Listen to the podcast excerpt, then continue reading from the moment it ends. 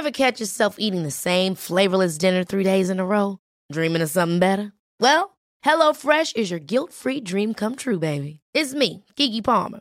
Let's wake up those taste buds with hot, juicy pecan-crusted chicken or garlic butter shrimp scampi. Mm.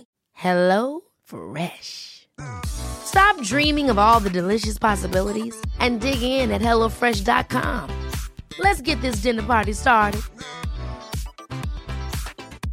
Hiring for your small business? If you're not looking for professionals on LinkedIn, you're looking in the wrong place. That's like looking for your car keys in a fish tank.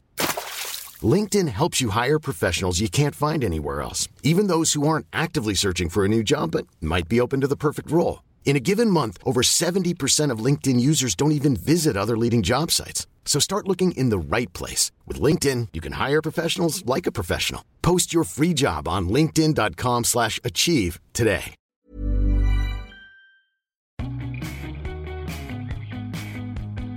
Hey everyone, welcome back to E U Confidential, the number one E U news and politics podcast.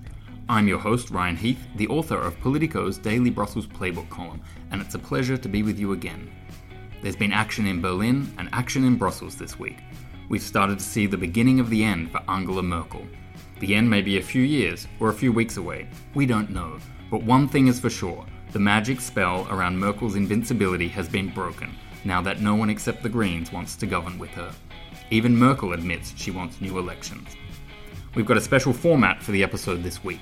Two feature interviews and no podcast panel. That's because we've got two great interviews in the bag with International Olympic Committee President Thomas Bach and with Adecco Group's Chief Marketing and Communications Officer Stefan Hövig. It's also because I'm taking a couple of days off, so I messed up the panel's schedule. So that's a public apology to Lena Aberruse, Alva Finn, and all of you. That being the case, we've got time for a quick E U W T F moment of the week from me to kick off the podcast. And that moment is the race to relocate the European Medicines Agency and the European Banking Authority out of London in twenty nineteen. On the upside for the E U, they managed to create a suspenseful event, one that showed everyone it is more organised than the U K when it comes to Brexit planning. On the downside, in selecting Amsterdam and Paris as the new homes of the agencies, via tiebreakers, where the winning cities literally had their names drawn out of a hat to end a months-long bidding process, it introduced a slightly farcical element to that process, as if the E U agencies were a prize to be given away at a church raffle. And, while the result was sad for early favourites Milan and Frankfurt, it was a doubly cruel blow for Ireland. Dublin lost the banking tiebreak and the Rugby World Cup this week to France.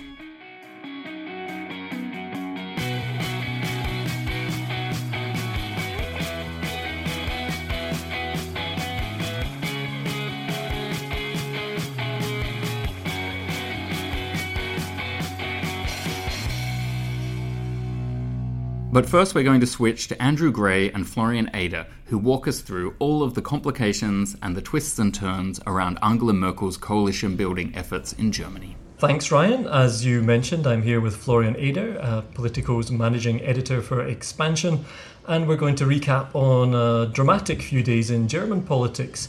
Um, Florian, maybe you can just start by um, explaining what happened on Sunday night. Well, what happened actually is that the F D P, the Liberal Party, walked away from the table after long weeks of uh, so-called exploratory talks. Um, at the end, they concluded that it wasn't good enough for them what was on the table, um, and they said they would have had to compromise too much for uh, for a party, and that was, of course, difficult for a party that was just re-elected this time uh, into the Bundestag, the German parliament, so uh, they had a lot to lose, and they actually didn't want to lose a lot. So that would have been a coalition with the Christian Democrats, the Christian Social Union, Uh, the Bavarian Party, the sister party to Angela Merkel's party, plus the Greens, uh, plus the F D P. So if that's off the table, uh, there has been some talk about possible revival of the Grand Coalition with the Social Democrats, together with uh, Merkel's Conservatives. What have the S P D been saying about that, and how do you think that's going to end up? I mean, there's three options, basically. One is the, the Große Koalition, the Grand Coalition, as you say. The other one is a minority government. And the third one is fresh elections, um, which is not so easy under the German constitution. So uh, the German president, Frank-Walter Steinmeier, has called everybody to please sit down and try to find to find a solution. Uh, so the, the parties in the newly elected Bundestag He wants to avoid fresh elections. That makes at least the attempt of Angela Merkel to offer the Social Democrats uh, talks about a possible coalition the most likely option at the moment, because uh, Christian Lindner just again ruled out that he would ever come back to that table. With the Greens, there's no majority, uh, so uh, Große Koalition it is. Martin Schulz, the party leader, had excluded a, a grand coalition right after uh, his dramatic result um, came out on September twenty-fourth, and he has repeated it, and the whole the party leadership has repeated that there will not be a grand coalition on on Monday only. But I think things are a little bit in, you know, uh, are shaken up at the moment after Steinmeier's call. There are uh, there's a growing a number of voices within the party in the S P D that is actually would be open for at least sitting down at the table and see if, if something can be done. Uh, so it's not it's not decided, but it's not over yet. And in terms of what this could mean for Europe, if you look at what look like the two most likely scenarios right now, which are either a new election or a grand coalition, what would each of those mean um, in terms of what happens in this place, what happens in Brussels? I mean, already now, it's like Günter Oettinger, the German commissioner, said already now you can perceive that the German influence is uh, not as strong as it used to be, not because Germany lost out in the votes for the agencies on, on Monday that are that have to relocate from London, but there is nobody in Germany who can give an answer uh, to Emmanuel Macron and his plans, uh, give a positive answer, or even no one who can say, not so fast, uh, not with us, this is Germany. Uh, we need to talk about these. There's just, you know, no response at all at the moment, and that is not good. Um, that is at least the, the fear mm-hmm. in Germany. A grand coalition is probably the option that Europe would love most, uh, because they know all the actors, they know Martin Schulz, uh, they've known, you know, they know all the acting ministers. The care, in, the, in the caretaker government, that is still a, a grand coalition. They know that it works well. Would it be good for Emmanuel Macron as well? Preferable to having the F D P in, in government in Berlin? That was probably a little bit over. overdone, that presumed quote uh, of Macron's that, that he'll be dead when, when Merkel has a coalition, uh, has a coalition with the F D P. Yeah. Uh, as I said before, in the in the talks, they weren't that, you know, they were not blocking everything. They were just a little bit more skeptical about uh, government spending than other people in, in politics, which is why uh, an S P D, uh, the S P D being part of government would of course be something that uh, they would love in Paris, in particular because uh, Martin Schulz, as much as he could have in the in the election campaign, but at the end he was very, you know, pro-European. So we need mm. to strengthen the German contribution to the uh, the European budget. We also need to strengthen the rule of law mechanism. We uh, all all the kind of things that Macron also had proposed, and he will probably be more open or more open than the F D P in any case to a reform of the Eurozone along the lines of Macron's proposals. Great. Florian, uh, thanks very much. I gather you've got to, to dash off to a fancy event, but thanks for your time, and it's back to Ryan.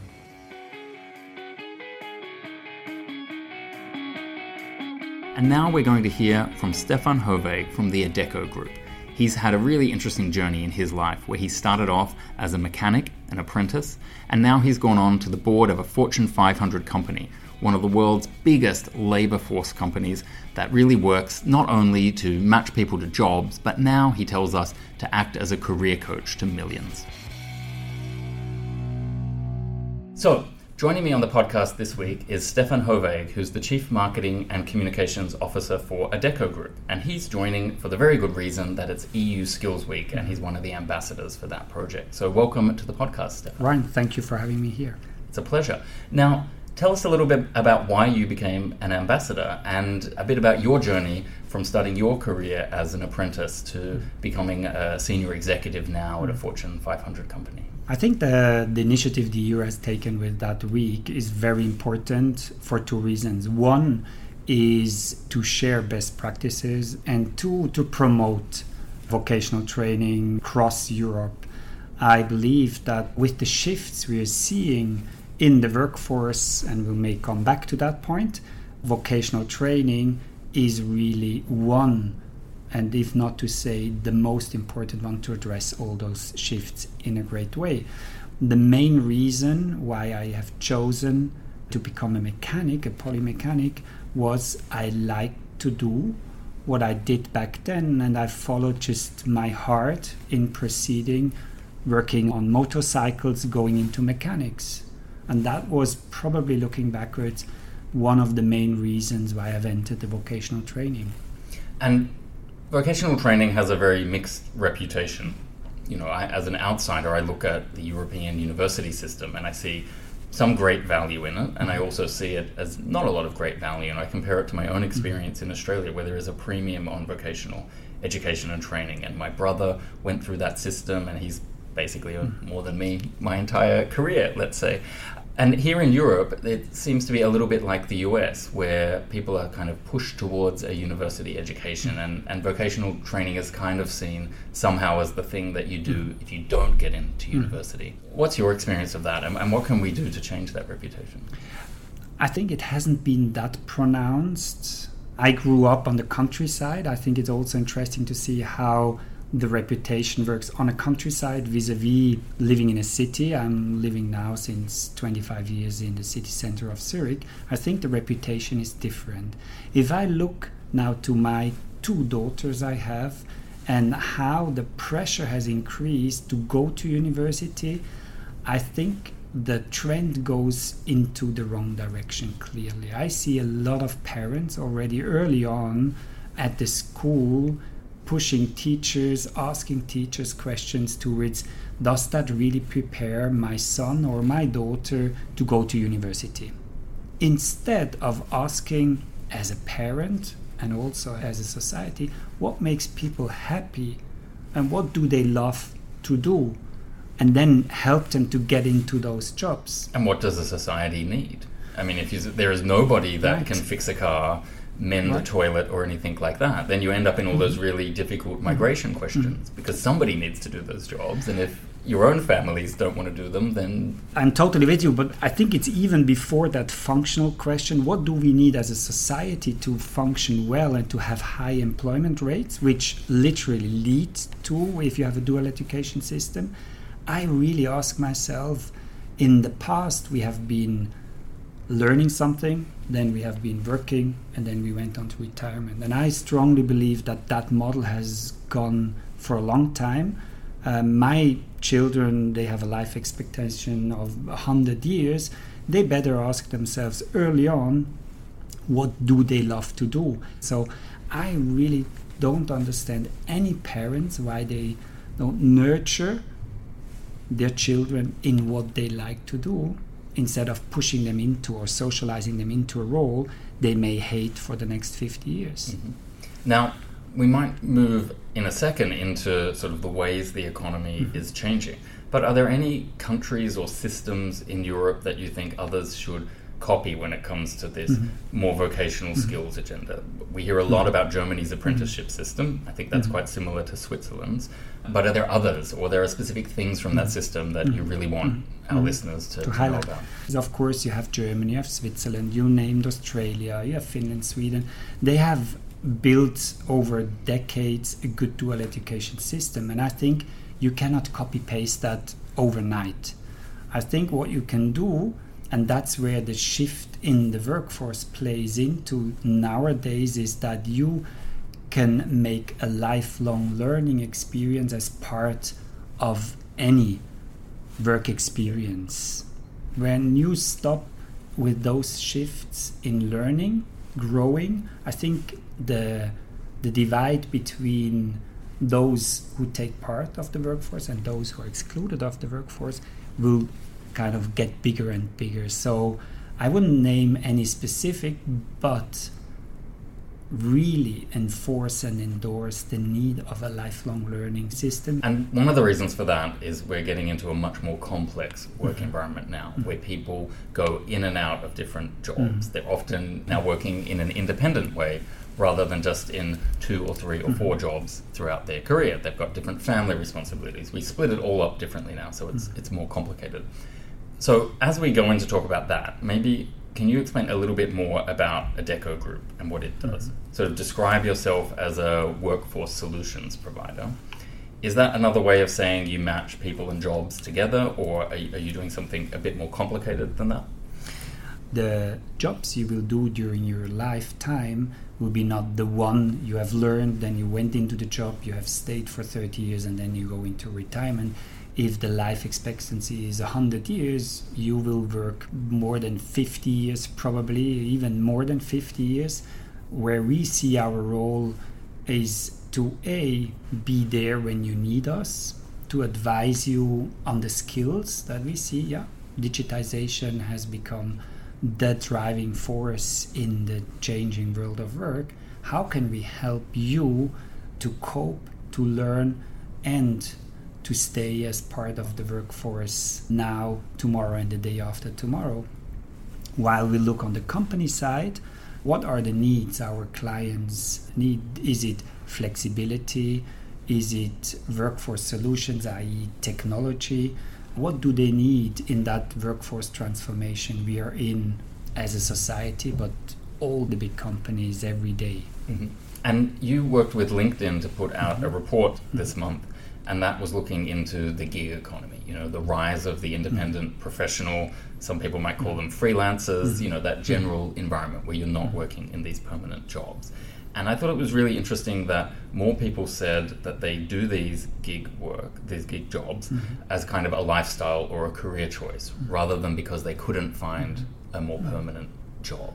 Were you surprised by that finding, or is that consistent with what you deal with on a daily basis? I was surprised with the high number of respondents who said, I do that because I really like to do it, on the one hand. On the other hand, if I look to the Gen Y and all the research around Gen Y, it clearly teaches us that a purpose-driven job and a job where you say, I do that now for a while and then I do something else, seems to be the fil rouge through that generation. So as a mirror of that generation, I'm not surprised actually. Technology today really allows you to be remote, to work from wherever you feel it's comfortable for you, and that's why we see in the U S with those huge distances mm-hmm. that especially in that country the gig economy or the freelance has taken off. We're currently saying it's thirty percent of the workforce mm-hmm. who works freelance, part-time, remote.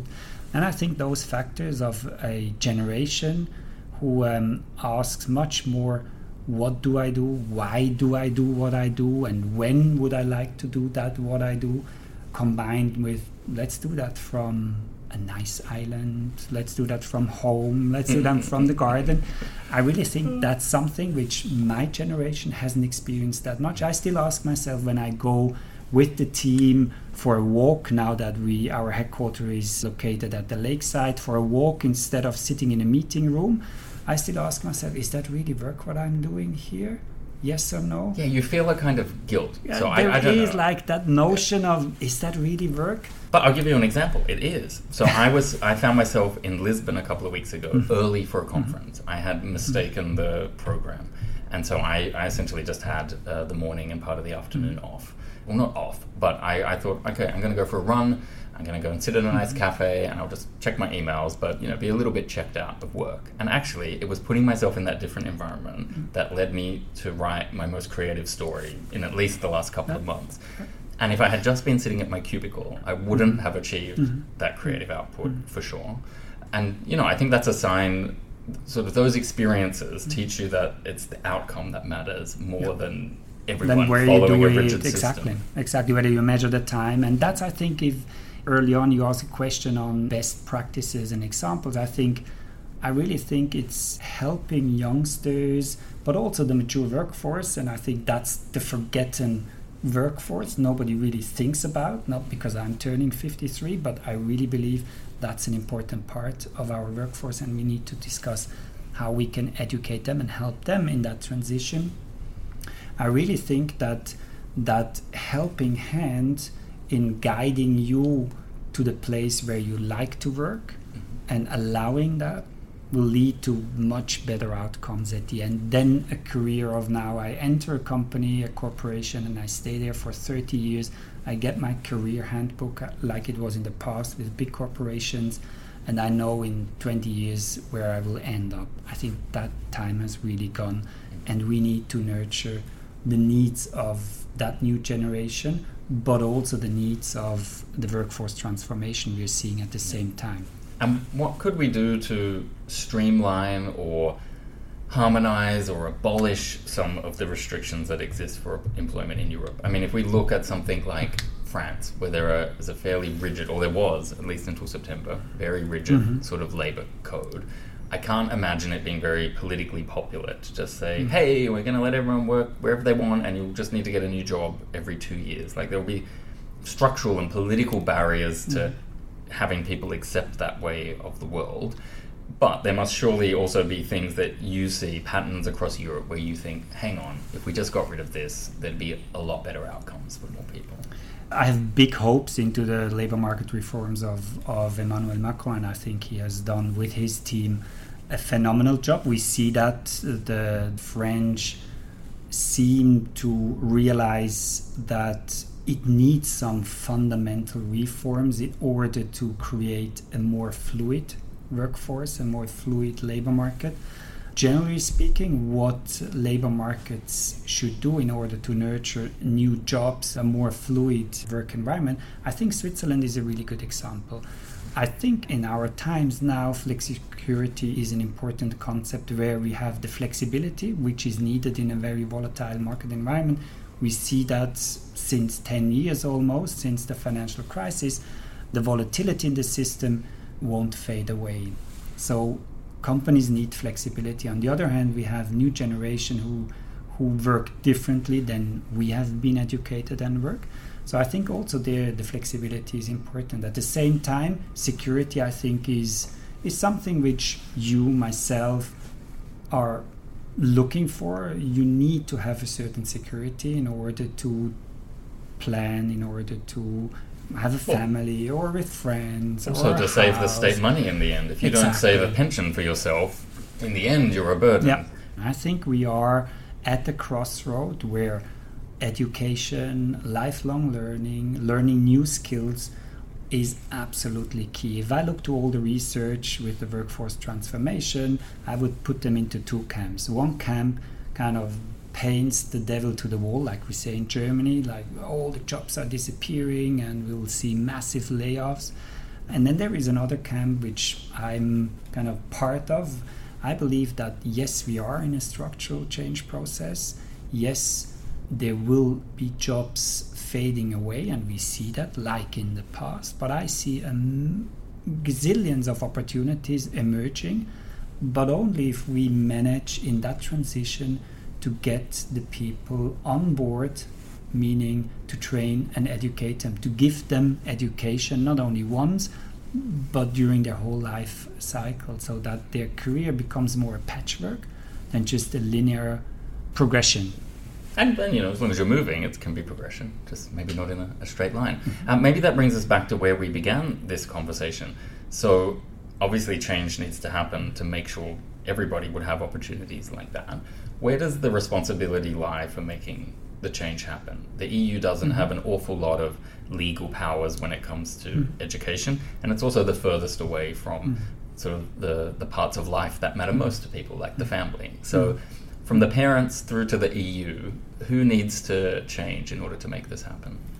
I think it's three parties. First and foremost, it starts with you yourself. I'm a strong believer that I think it starts with you as an individual to realize education is key, not only once in a life, but through in your whole life. It starts with you to find out what you want to do in life. And you can start anywhere. I think that's the beauty of, if I look back thirty years, where my professional career started, um, I followed kind of what I like to do. Now I'm very privileged to be grown up in Switzerland. I'm fully aware of that. Then I think it starts with the companies. I think companies are playing a key role in that equation too, in order to give people a chance to work part-time, to educate, to have apprentice within your company. And then I think it's uh, the governments, the institutions who need to play their role nationally and supranationally.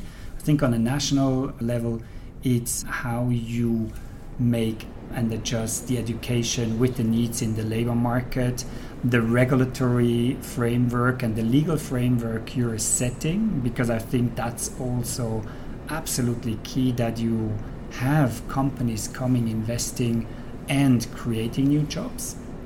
And then as a E U, I think it's that notion where we started on the reputation side. I really think it is key to position not one vis-a-vis the other, but to promote and to encourage individuals to find what they love to do and to help them to get into what they love to do, because that will help society at large. Well, I love doing this podcast. I've loved having you on. Stefan Hövig, thank you for joining us on thank E U you, Ryan. Confidential. Thank you, Ryan. You were listening to Stefan Hövig from Adecco Group, and now it's time to hear from Thomas Bach, the president of the International Olympic Committee. I caught up with Mister Bach in the headquarters of the Council of the European Union. That's in the Justus Lipsius building here in Brussels. And he was here on Tuesday in Brussels to be the first ever I O C president to address sports ministers. He had a range of reasons to be in Brussels. He's worried that competition regulators are making strict economic interpretations of how a big but non-profit organisation like the I O C and its affiliates operate. And they want to work also with the E U to help sport increase social inclusion and active citizenship. And in the interview, he also previews what to expect from the I O C's anti-doping investigation into Russia. That's a clear example of systemic doping and where sports and politics are inseparable. Thomas Bach, welcome to E U Confidential. It's a pleasure to have you on the podcast. I have to say, as president of the International Olympic Committee, you are a figure and an organisation that has kind of been in my life for a very long time, because I used to be a competitive swimmer and I used to set my alarm clock to watch the Olympics non-stop, regardless of where it was in the world when I was growing up. Uh, so welcome to Brussels. Thank you very much. A pleasure, pleasure being here and uh, being uh, with an athlete. Well, uh, not, not like you. you. You went to the Olympics. You, you're a yeah, real athlete. Yeah, I was a pretend athlete. Still, you know, this is no, no, not a pretender. If uh, you, you did uh, marathon, free water, swimming, this is one of the most uh, challenging sports uh, you can do. And you came into the Olympic movement via fencing. Is that right? That's right. Uh, as a fencer at my time, and then uh, with the uh, Olympic Games in seventy-six, uh, mm-hmm. a couple of years ago, and they're uh, winning the gold medal with our team, and this is how it started. Very good indeed. Now, one of the things that's always impressed me about the International Olympic Committee is it's a global organization that people can understand. You know, they can identify with the Olympics, they know what it stands for, what the value system is. And organisations like even the E U have really struggled to connect with people. What is your approach to the presidency? How are you sort of communicating the messages of sport, or what are the messages beyond sport that you're trying to bring to the world at the moment?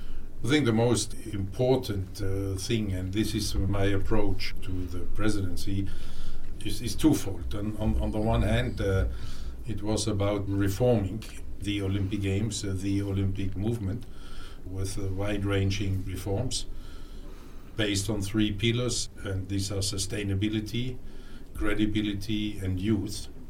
And the second line is that within all these reforms and whatever we do, the athletes have to be at uh, the center, because the Olympic movement in the end is about the athletes. A lot of people listening might say, well, what's the E U got to do with sport? We get why you have something to do with sport. But the E U has started to do things like create a sports plan now.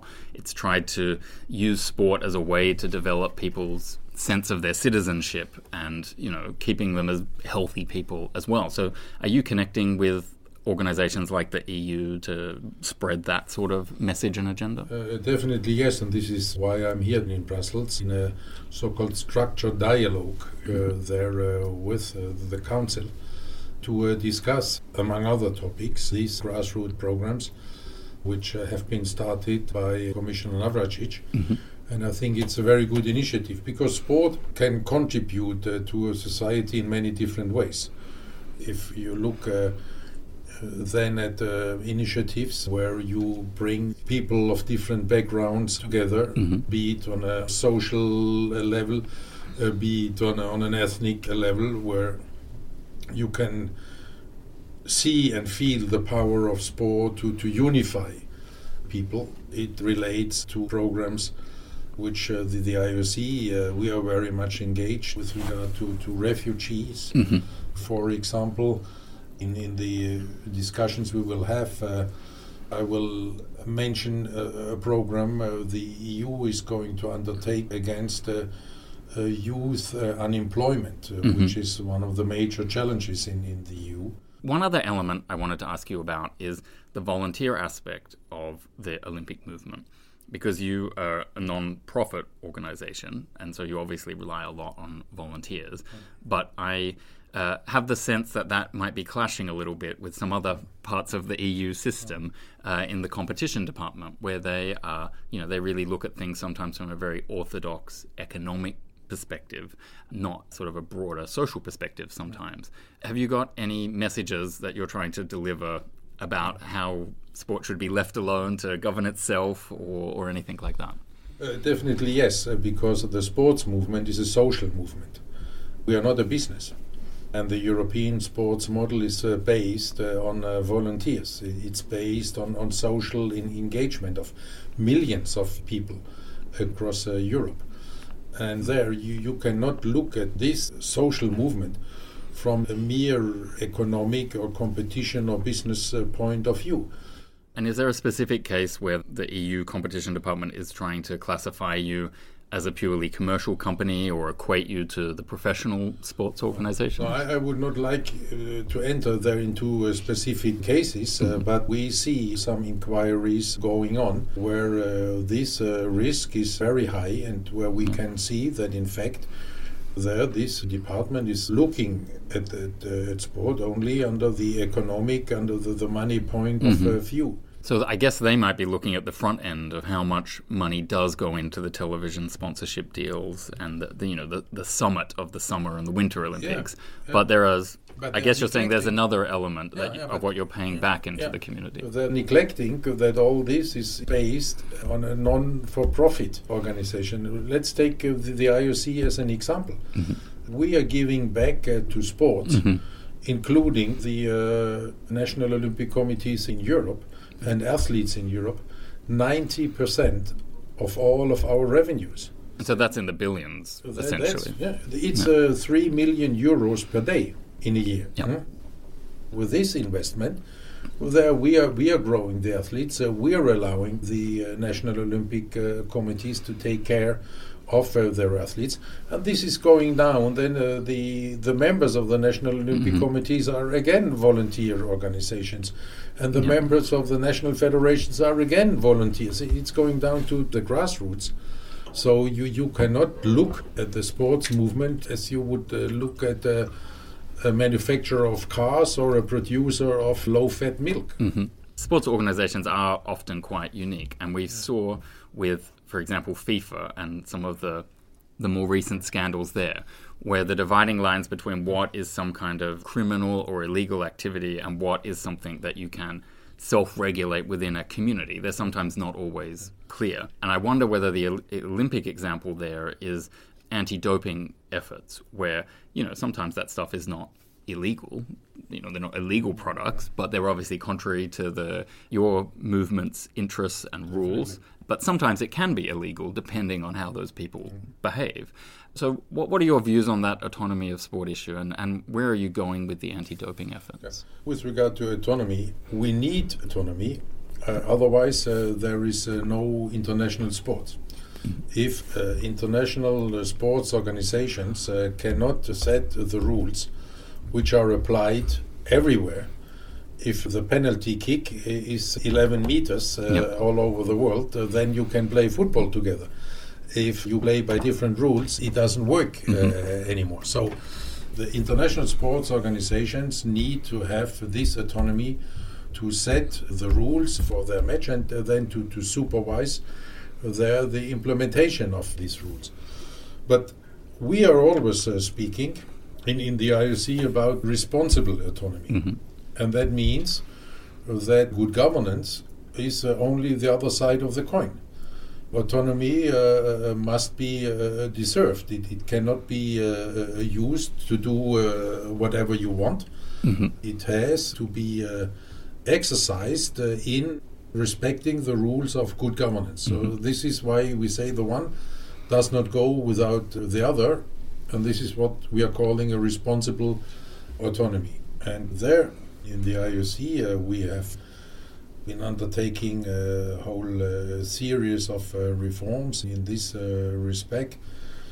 you know, having our accounts being audited mm-hmm. according to I F R S uh, standards, which yeah. we would not need to do according to law. Huh? It's going far yep. beyond uh, the, the legal uh, requirements. And you, you don't have any offshore accounts? No. Just checking on that. you might you might, you might be in trouble if they pop up somewhere. uh, no, no, no. Uh, we are not in paradise.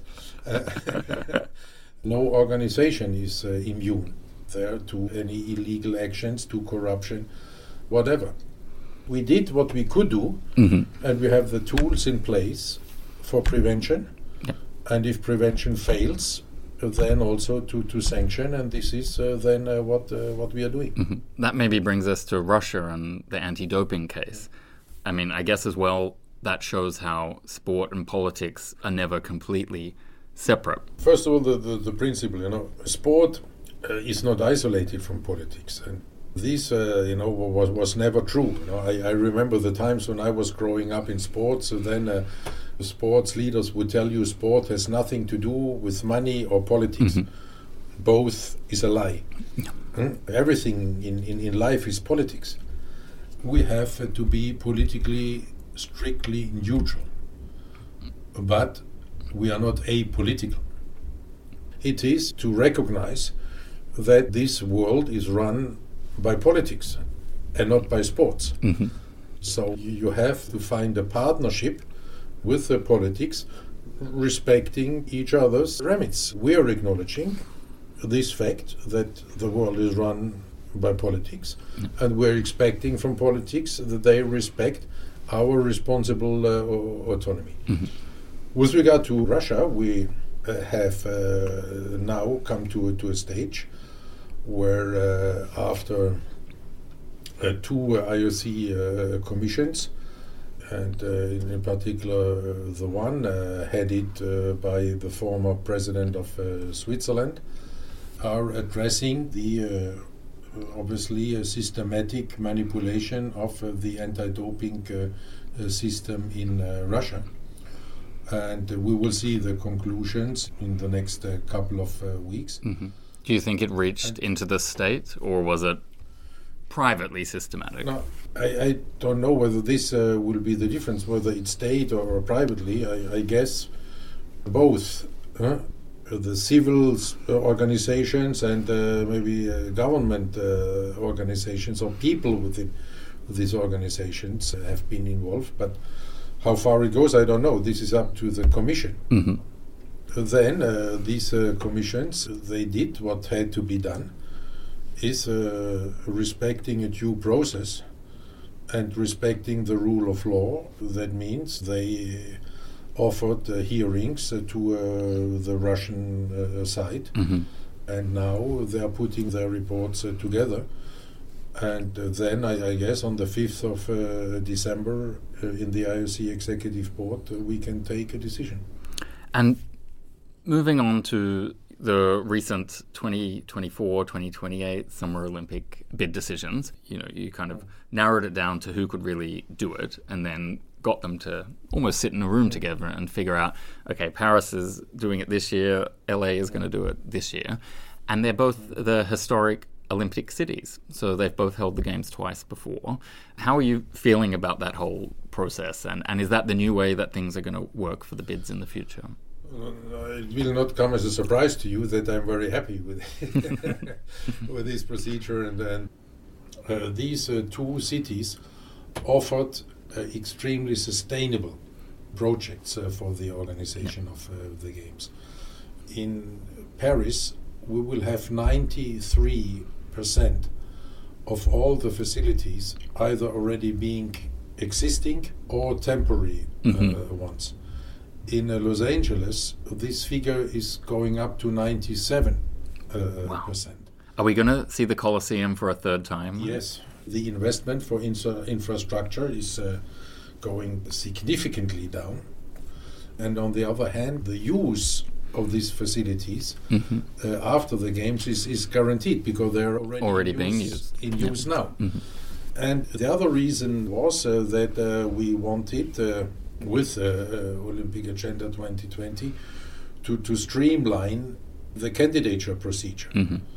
and uh, to make it uh, less onerous, uh, to make it uh, less uh, uh, costly, to uh, uh, apply uh, even higher standards of uh, of good governance uh, with it. Mm-hmm.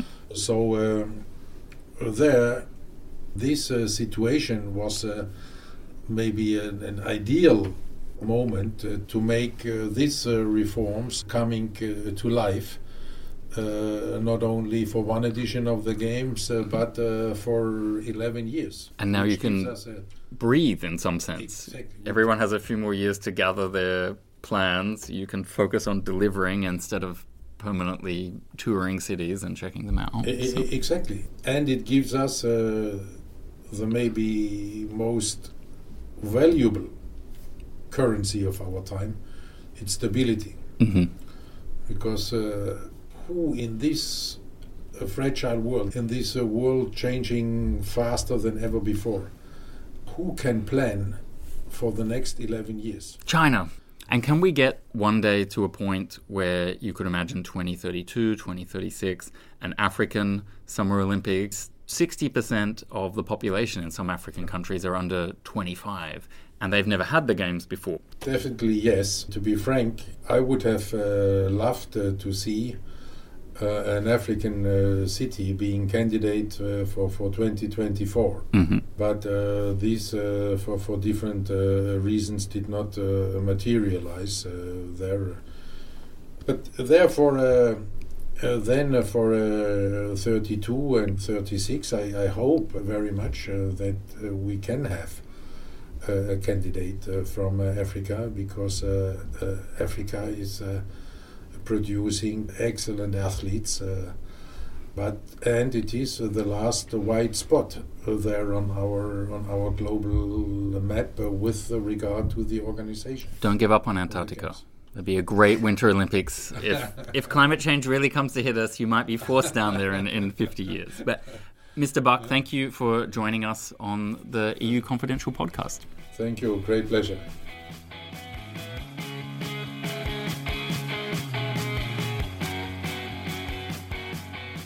You were listening to Thomas Bach of the International Olympic Committee, and that's all we've got time for on this episode of E U Confidential.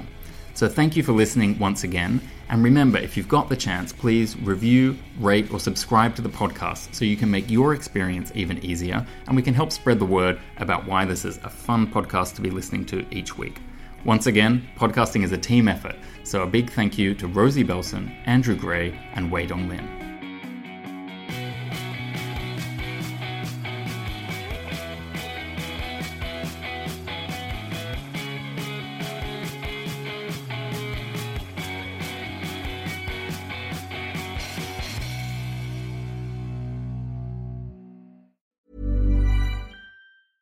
Ever catch yourself eating the same flavorless dinner three days in a row? Dreaming of something better? Well, HelloFresh is your guilt-free dream come true, baby. It's me, Keke Palmer. Let's wake up those taste buds with hot, juicy pecan-crusted chicken or garlic butter shrimp scampi. Mm. Hello Fresh. Stop dreaming of all the delicious possibilities and dig in at hello fresh dot com. Let's get this dinner party started.